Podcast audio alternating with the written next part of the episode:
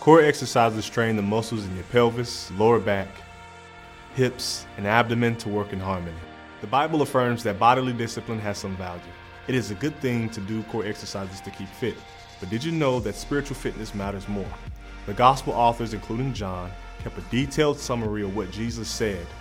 We can study and practice what Jesus outlines. We can actually learn from the ultimate trainer, Jesus. If we will pay attention, He will teach and tell each of us how to strengthen our core. So get ready to build spiritual muscle. So let's review a minute if we can. One heart, I love Him. One way, I trust Him. One truth, I believe His word. And one life, my very life is in Him. And that fourth one, I've actually put it in the center. My life is in Him because it's the centerpiece from which all the others flow. So, right in the middle is our center, which we're going to talk about today. These are the non negotiables, the defining characteristics, the defining virtues, and by the way, our very lifeline until Jesus returns. And so, we're going to uh, jump into number four this morning. How many of you have uh, been to Blanchard Springs Cavern?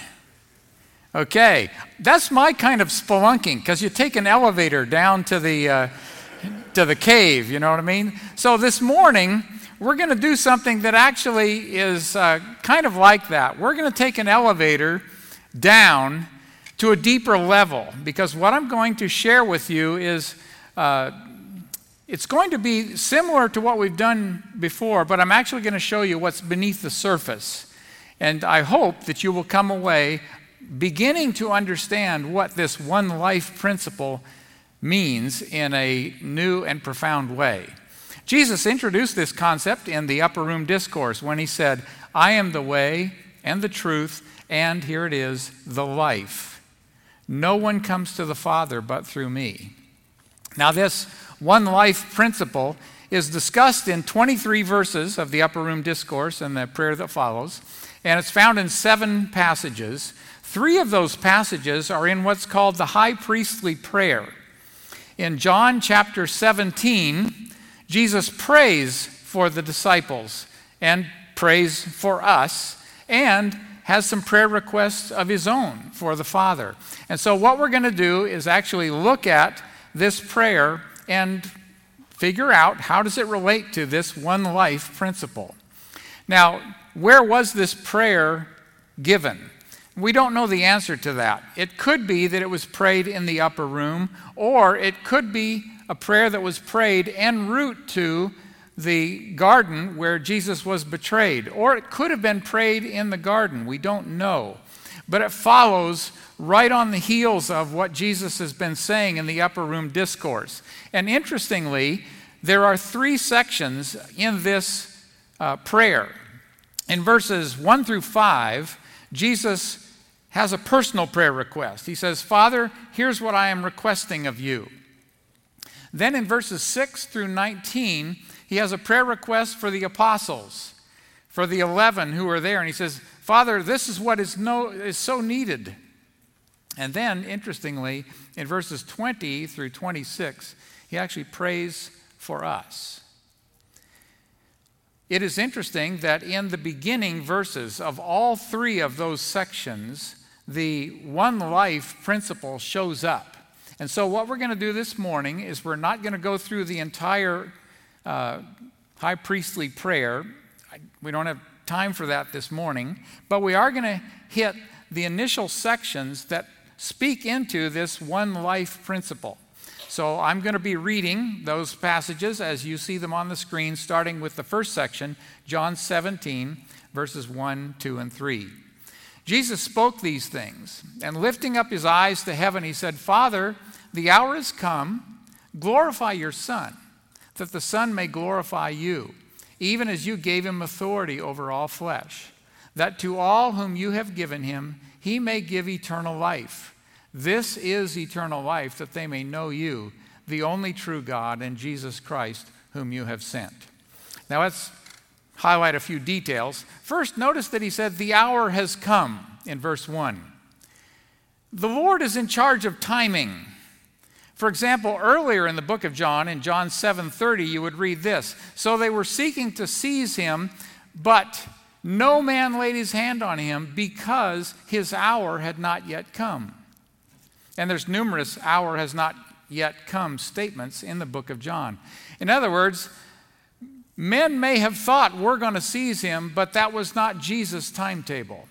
It's not time yet. But Jesus is now declaring it is time. Jesus is the one who declares the timetable, He's in charge of the time. He says, glorify.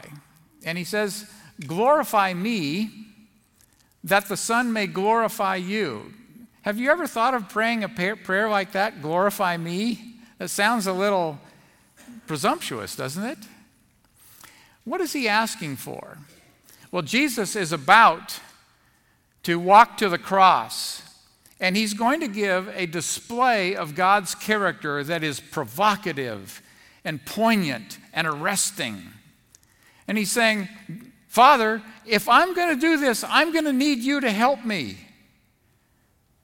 Help me accomplish what you have appointed for me, which will in turn make you look good. We will demonstrate your love and your wisdom and your power by what is going to occur. The Son glorifies the Father by giving eternal life to those who Father has given him, which reveals Father's love and compassion. He says, The Father has come that the Son may glorify you and give eternal life. The cross is going to be a character display, actually sim- similar to something that Moses observed. Here's a passage from the Old Testament. This is Exodus 34, verses 5 through 7. And this is what was put on display at the time that Moses was given the Ten Commandments. It's also what was put on display when Jesus died on the cross. Let's read it. The Lord descended in the cloud and stood there with him as he called upon the name of the Lord. This is Moses. Then the Lord passed by in front of him and proclaimed, The Lord, the Lord God compassionate and gracious, slow to anger, and abounding in loving kindness and truth, who keeps loving kindness for thousands, who forgives iniquity, transgression, and sin. Yet he will by no means leave the guilty unpunished, visiting the iniquity of fathers on the children and on the grandchildren to the third and fourth generations. What Jesus demonstrated on the cross was the magnificent love the exceeding power, the majesty of Father, that He would give up His Son. Would I do that? Would you do that? And yet He decided, I am going to give up my Son in order to claim a people for myself. That's what was put on display on the cross. It is also true that God's justice was put on display because God decided to allow his son to experience what you and I deserve. He allowed Jesus to actually experience what I deserve because of all the things I've done. And he said, No, I'm not going to give that to Jim. I'm going to give that to my son. That's what was put on display on the cross when Jesus died. He says in verse 2 even as you have given him authority, and the word authority is the Greek word exousia, which means both authority and power. He has the right to do, and he has the capacity to do whatever, what is ever necessary. He says he's been given authority that to all whom you have given him, he may give eternal life. This authority and power makes it possible for Jesus to give eternal life to others. Now, this next statement I'm going to make kind of boggles my mind, but these individuals who are given to Jesus are gifts from the Father. If you know Jesus, you are a gift from Father to Jesus. That's what it says in the verse. You have given him authority over all flesh, that to all whom you have given him, he may give eternal life. So when I was five years old, I accepted Jesus because that was a gift. Now, I'm going to tell you the story of how that happened in my case. So I was five. I have a younger brother who is three named Tommy. And uh, Tommy and I were out in the front yard playing. This is in uh, kind of in the country in Tacoma, Washington. We're on a dead end street, no traffic or whatever. And Tommy came to me, age three, and said, Can I go to Cheryl Golden's house? And I said, Sure. And Cheryl lived about two doors down. And so, this can be hard. Uh, so he walked down to Cheryl Golden's driveway, and right about that time, in that day, milk was delivered by a milk truck that came to your door. And right as he passed behind the milk truck, the driver jumped in and backed up, and I watched my brother get run over and die. And I knew I'm responsible. I realized that I looked through this as through the eyes of an adult, and I realized that I can't I can't let myself say, Jim, you murdered your brother. But who has not lost a loved one and thought about the ways in which you could have done something different and it would have turned out differently? So I knew what my heart has in it. And not too many months later, I was at a vacation Bible school, and the speaker, I like to tell people that I accepted Christ at Harvard, Harvard Elementary School, that's where the VBS was. And the speaker was talking about you who are sinners, there is forgiveness. And my heart was desperate for something. I never told my mom or family about it until I was maybe 20 or so. They didn't know this thing that I was carrying around. But uh, I knew in that moment I need forgiveness from Jesus and from God for what I've done. And I prayed to receive Jesus as my Savior, and it was the real thing. I've never doubted it. I still remember it. I don't know who the speaker was. I can't wait to meet him in heaven. It's going to be very fun. But in that moment, here's what happened in terms of pullback for the bigger picture. Father said to Jesus, even before the foundation of the world, I'm going to give you Jim.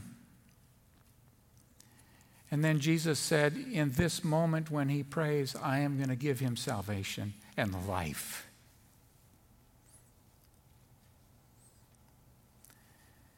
Man, I'm so grateful.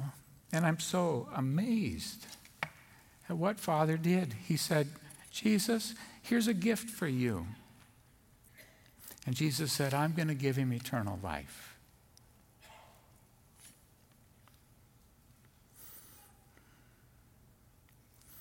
If you know Jesus, you know the circumstances in which that came about. If you know Jesus, you are Father's gift to him and He has decided to give you eternal life. Now, I, may, I realize that there may be some in this room who would say, Well, I'm not really sure, I don't know. Or some who would say, I don't think I've ever experienced anything like that.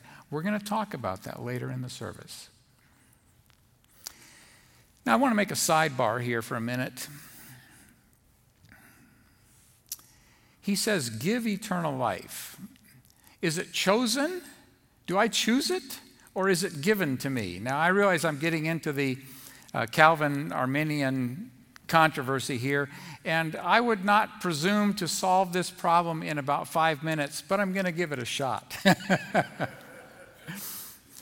the Bible has verses in it that say, Whosoever will may come. In other words, it's a bona fide offer. The Bible also has verses in it that say, Only those whom I have chosen. So here's a couple whosoever will verses. First Romans 10, 12, and 13 says, For there is no distinction between Jew and Greek, for the same Lord is Lord of all, abounding in riches for all who call upon him. For whoever will call on the name of the Lord will be saved. Whoever. Another verse. Now I'm quoting the King James on this one because I memorized it after I accepted Christ. And uh, it says, For God so loved the world that he gave his only begotten Son, that whosoever believeth in him should not perish but have everlasting life. Whosoever. In other words, those verses are saying it's a bona fide offer to every person in this room and every person on this planet. Whoever will, whoever wants it, it's yours. But then there are these verses that are the only who, those whom I have chosen verses. For example, in Acts 13 48, we read, And when the Gentiles heard this, they began rejoicing and glorifying the word of the Lord, and as many as had been appointed to eternal life believed. That makes it sound like God's choice preceded belief. Here's another one God has saved us and called us with a holy calling, not according to our works, but according to his own purpose and grace, which was granted us in Christ Jesus from all eternity.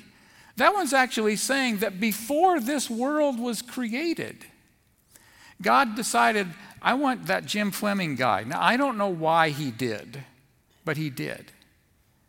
And if you know Jesus Christ as your Lord and Savior, even before the creation of all that we know as this world,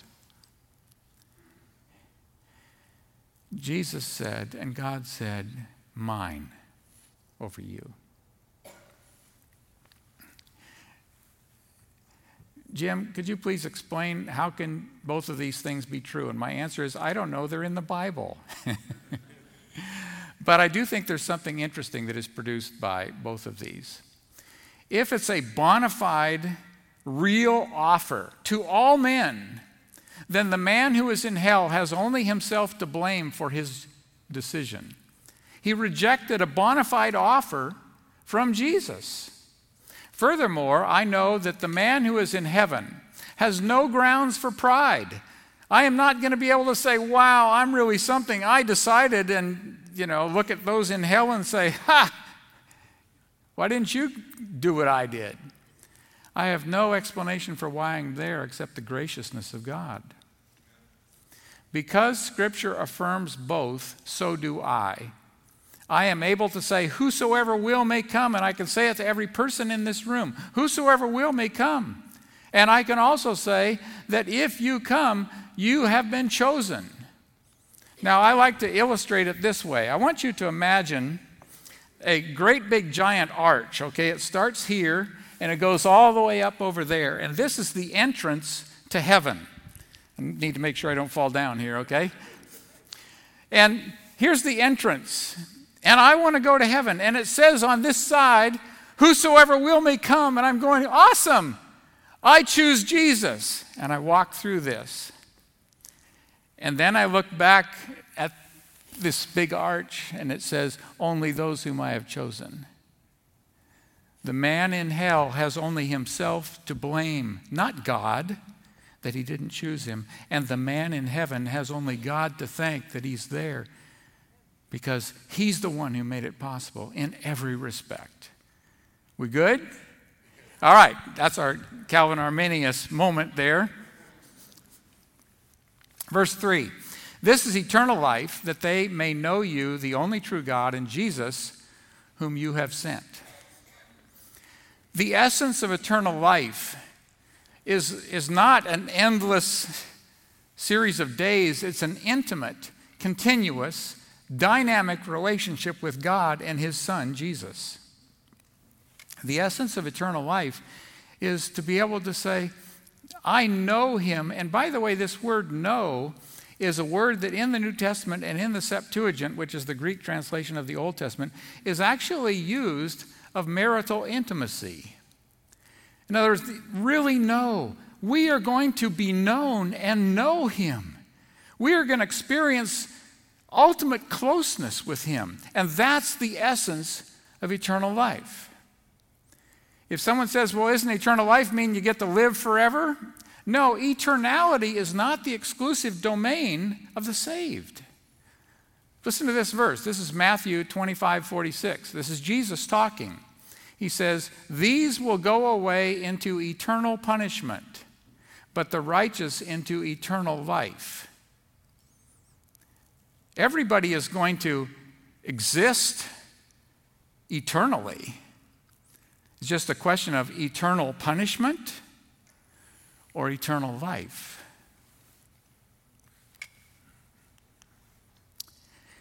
I want to illustrate this for you. Uh, you can't see it. I'll pull the tape here a bit, but I've got an, uh, an outlet up here, an electrical outlet. All right? So when someone, and here I'm going to plug this in, when someone comes to Christ, there we go. That's what happens. The light bulb comes on because I'm now connected to the Father and I'm connected to the Son. Now, it's possible I might go through seasons in which the bulb uh, dims. That's what happened to Peter. Peter, the light was on, but in the day, in fact, the 24 hours after this conversation that Jesus is having in prayer for him, his bulb went down pretty low. 50 days later at Pentecost, his bulb went like that. I mean, the life of God was just coursing through his veins. And so right now, we are connected to, if you know Jesus Christ as your Lord and Savior, we are connected to the, the power. Sometimes the Bible uses the image of water, like living water inside of us. We're, we're connected to this power source. This is what happens when someone comes to Christ. And it is true that based upon some factors that we won't discuss until two weeks. When we talk about the, uh, the peace factor, that's when I'm going to explain how you can make your light bulb look like that and not like that, okay? But right now, we are connected to this source of power. And a sin nature can dampen our experience of God. But when someone comes to Christ, this is what happens. Basically, they get plugged in, and the light goes on, and the life that is in Christ comes alive inside of them. And as they grow, as they keep growing, that brightness keeps growing, and eventually it gets to a place where it's dazzling when we stand in the very presence of Christ. In John 17, verses 11 through 12, he begins this section in which he's going to pray for the apostles. Here's what he says I am no longer in the world, and yet they themselves are in the world, and I come to you. Holy Father, keep them in your name, the name which you have given me, that they may be one even as we are. While I was with them, I was keeping them in your name which you have given me. And I guarded them, and not one of them perished, but the son of perdition, so that the scripture would be fulfilled. Jesus has been their protection. You notice here there's an extension cord. Uh, here's the power source, which is Father. And Jesus was the extension cord giving them the light. So he's saying, I'm going to be leaving. And so I need you, Father, to step in. Basically, what he's saying is this I'm going to be on the cross, so I need you to go direct with them and give them the continued awareness of your presence. And you saw what happened with Peter. There was a brief moment where he looked just like a lost person, but Jesus had prayed for him, and he said, I'm praying that even though you're going to stumble, that you'll get back up and you'll strengthen your brothers. So Jesus is asking Father to step in and be their continued power source. They're going to face hostility. They're going to need the same sustaining presence that Jesus has known. So keep them in your name means keep them connected to you. Keep them connected to you. By the way, what about Judas? Judas was never connected. It says he's the son of perdition. Perdition means destruction. It's actually the same word that is used in Matthew 7 13 when Jesus describes the broad way that leads to destruction. That's the way that, that Judas was on. Judas did what he wanted and as a result became a tool of Satan. In verses uh, 20 through 23, now this is a prayer for us, and it's still focusing on this oneness concept, being connected to Father. I do not ask on behalf of these alone, but for those also who believe in me through their word, that they may all be one, even as you, Father, are in me and I in you, that they also may be in us, so that the world may believe that you sent me. The glory which you have given me, I have given them that they may be one just as we are one, I and them, and you and me, that they may be perfected in unity, so that the world may know that you sent me and love them, even as you have loved me. Let's uh, note a few things in this section. Jesus knew his mission would be a success, that the 11 would stay on mission, and that directly or indirectly a vast multitude from all the nations would come to him. So he is now praying in this, in this uh, high priestly prayer, he is now praying for this group to which we belong. On the night in which he was betrayed, he's praying for everyone in this room who has found eternal life in Jesus Christ. He's praying for us. And he prays that we might experience oneness, which is basically that we would have a robust connection to Father. That's what he wants us to experience. This is a oneness that is a shared life connection between us and Father. And from this essential oneness radiate all the other unifiers. You know, we've talked about, you know, one heart, one way, one truth, one life. Life is the center from which the others are produced. Uh, you'll see this more next week when we I'll show you that connection. But basically, when the light bulb comes on, that's what prepares us and fuels us to say, I love you. I want to do what you want me to do, and I'm going to follow your word. Those things flow from the fact that the light has been turned on. The closer we draw to Him, the greater our unity with each other. In other words, the more this bulb is on in our heart, the more bright it shines, the more we're tapping into who Father is, the more we're going to be able to be on the same page with one another. As we will learn in two weeks, oneness based on these seven principles with life in Him at the center is the enemy's prime target. In what the enemy wants to do is do everything he can to get this thing as dim as possible. He is even now, right now, he is working to erode our united and singular devotion to one heart, one way, one truth, and one life. That's his strategy. There's a result clause in this passage we just read in verse 23. He says, So that the world may know that you sent me and loved them even as you have loved me. To the extent that we shine bright, that the life that is in Father is shown in us, the world sees something. They're concluding, when they see this, Jesus really was sent here from God. This, this message is the real thing. And then this next one, I didn't really see this till a couple years ago, and then it just undid me. The world, when, when it sees this, a people and an individual who is drawing on the, the character and the life that is in Father, they actually conclude this God loves them like he loves Jesus. I mean, I've, I've, I've struggled with that actually. And yet there it is in the Word, so I believe it and I trust it. I don't understand it, but Jesus loves me. I mean, God the Father loves me like He loves His Son. And that's true of you too. I would have put myself in the, you know, the, the lower echelon category. I mean, he loves Jesus, and then he kind of likes me. but that's not what this passage says.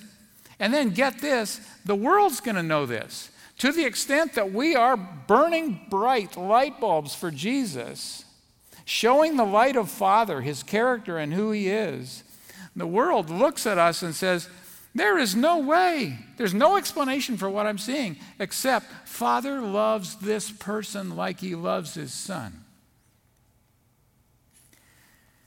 When what they see is something that's growing dimmer and dimmer, our credibility goes away. And the world says, you know what? I don't see anything in there that's any different. And that's what the enemy's strategy is. I want to introduce something to you called the Overcomer Protocol. I don't think I've used this phrase here, but I, I need you to understand it. Um, if you uh, have ever done a study of the book of Revelation, then hopefully you understand that that book was written for the express purpose of training the body of Christ in how to implement the overcomer protocol. Hard times are coming. Even now, they are coming. And if you don't understand and implement this overcomer protocol, you're not going to make it. This upper room discourse and this prayer are connected to the overcomer protocol, and I'm going to show you how. Now, in John 16 33, when he finished his upper room discourse, the last sentence is what I want to quote to you. And so you can look it up in your Bible if you want to, because everything I'm going to show you is coming right from there. And then he began the prayer that we're talking about. Here's what he says John 16 33, all right?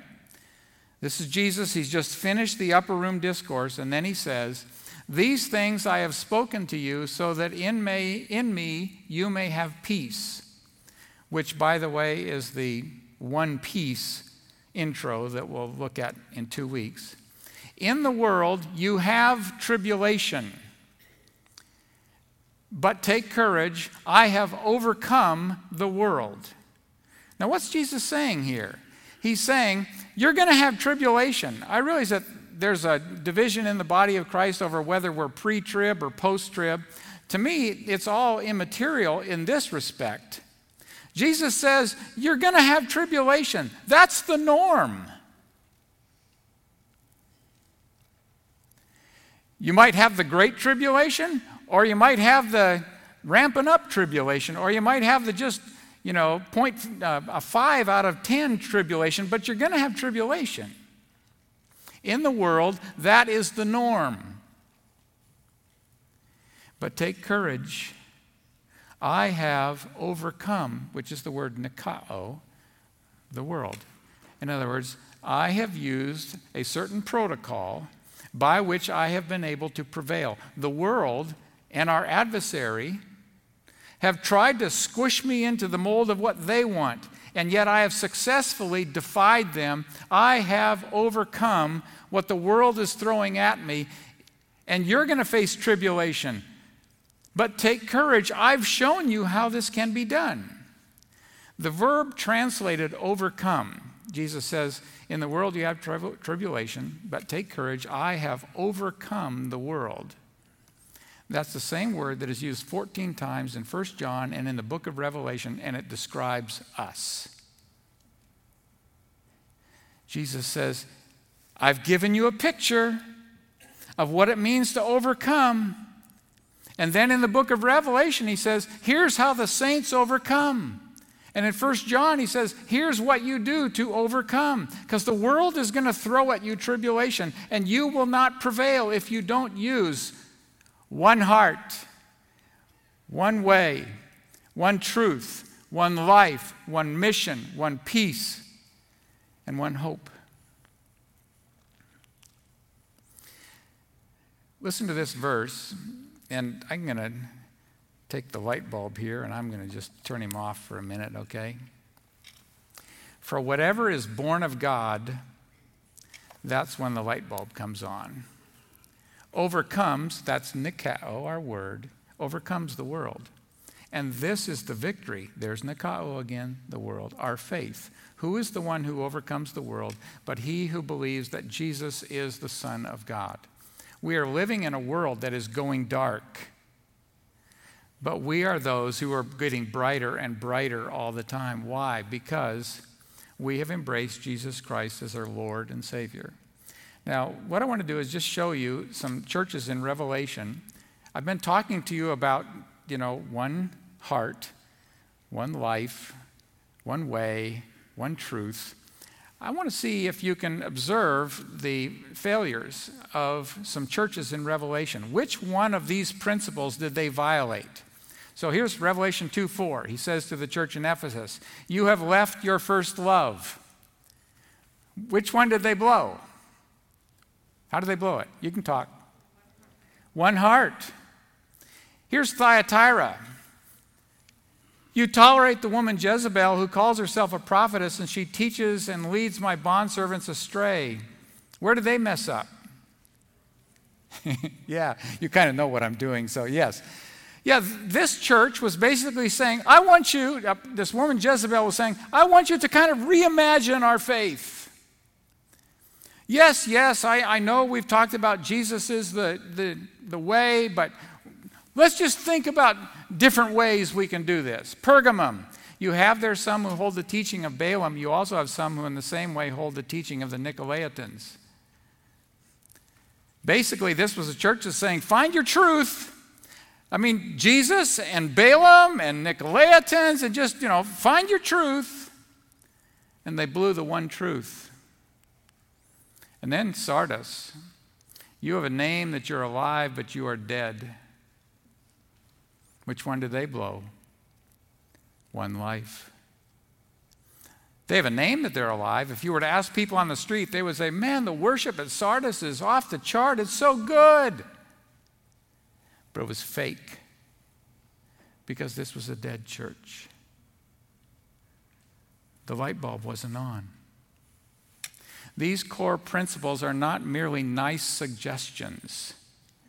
They are matters of the utmost importance, but here is the promise in Revelation He who overcomes, who uses these principles, will inherit these things, and I will be his God, and he will be my son. Let's take a sneak peek at this future for just a minute. This is Revelation 22, 3, and 5, 3 through 5.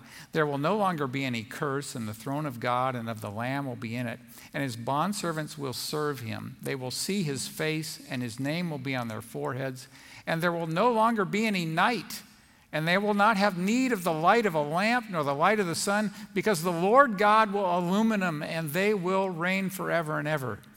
The presence of God is going to be so full that, that's all the light we need as we bask in it and draw from it. I love this. The Spirit and the bride say, Come, can't wait. And let the one who hears say, Come, and let the one who's thirsty come, and let the one who wishes take the water of life without cost. This life source, which is like water and like light, is available. It's available right now to anyone who wants it. How? Several passages. Here's one, John 5. This is earlier in the book of John. Jesus says, Truly, I truly, truly, truly, I say to you, he who hears my word and believes him who sent me has eternal life. That means gets connected and does not come into judgment, but is passed out of death into life. You might say, well, you know, I read my Bible a lot and I come to church. Jesus says in John 5 39 through 40, you search the scriptures because you think that in them you have eternal life. It is these that testify about me, and you are unwilling to come to me so that you may have life. It's not about even reading the Bible, although I highly recommend it. But it's about allowing the Word to become the, the instrument by which I come and surrender to Jesus. The woman at the well was attempting to feel, fill a void in her life, but the more she tried to fill it, the more empty she felt. And she had a, an encounter with Jesus. He said to her, Everyone who drinks of this water will thirst again. But whoever drinks of the water that I will give him shall never thirst, but the water that I will give him will become in him a well of water springing up to eternal life. And there, Jesus is using water and a well for the same kind of metaphor or illustration as I'm using the light bulb. So I have to ask the question. Now, we're, we're going to talk about in a few weeks, you know, how can you keep your light bulb burning bright? But right now, what I want to talk about is how do you get your light bulb on? Because I am reasonably confident that in this room there may be some in whom the life of Christ is not vibrant and alive. The light bulb is not on. How do you receive the gift of life? It's very simple. Uh, in Romans 3:23 it says for all have sinned and fall short of the glory of God. All of us are sinners. I knew that when I was 5 I was confronted with my sinfulness. And I also knew the penalty because I was a good church going kid, and they talked about the wages of sin is death. But the free gift of God is eternal life in Christ Jesus our Lord. When you receive a gift, you unwrap it, you open it, and you pull it out. The way that you unwrap the gift of eternal life is by faith in Jesus Christ as your Savior. One Savior. He's the only one. What I'd like you to do is be bow your heads.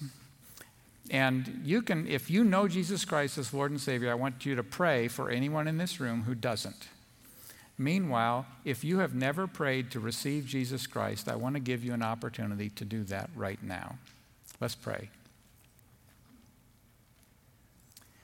You can pray a prayer just like this. You can use my words. You can, in your heart, repeat them. But it needs to be something that is coming from your heart. Dear Jesus, I am a sinner. And I know that I deserve eternal separation from you. But I also know, Jesus, that you came and died in my place on the cross. What I deserved, you received. And you did that because you love me. I am choosing in this moment to accept what you have done for me on the cross as payment for my sins. And I name you as my Savior. And I invite you right now to come and live inside of me for eternity. In Jesus' name, amen.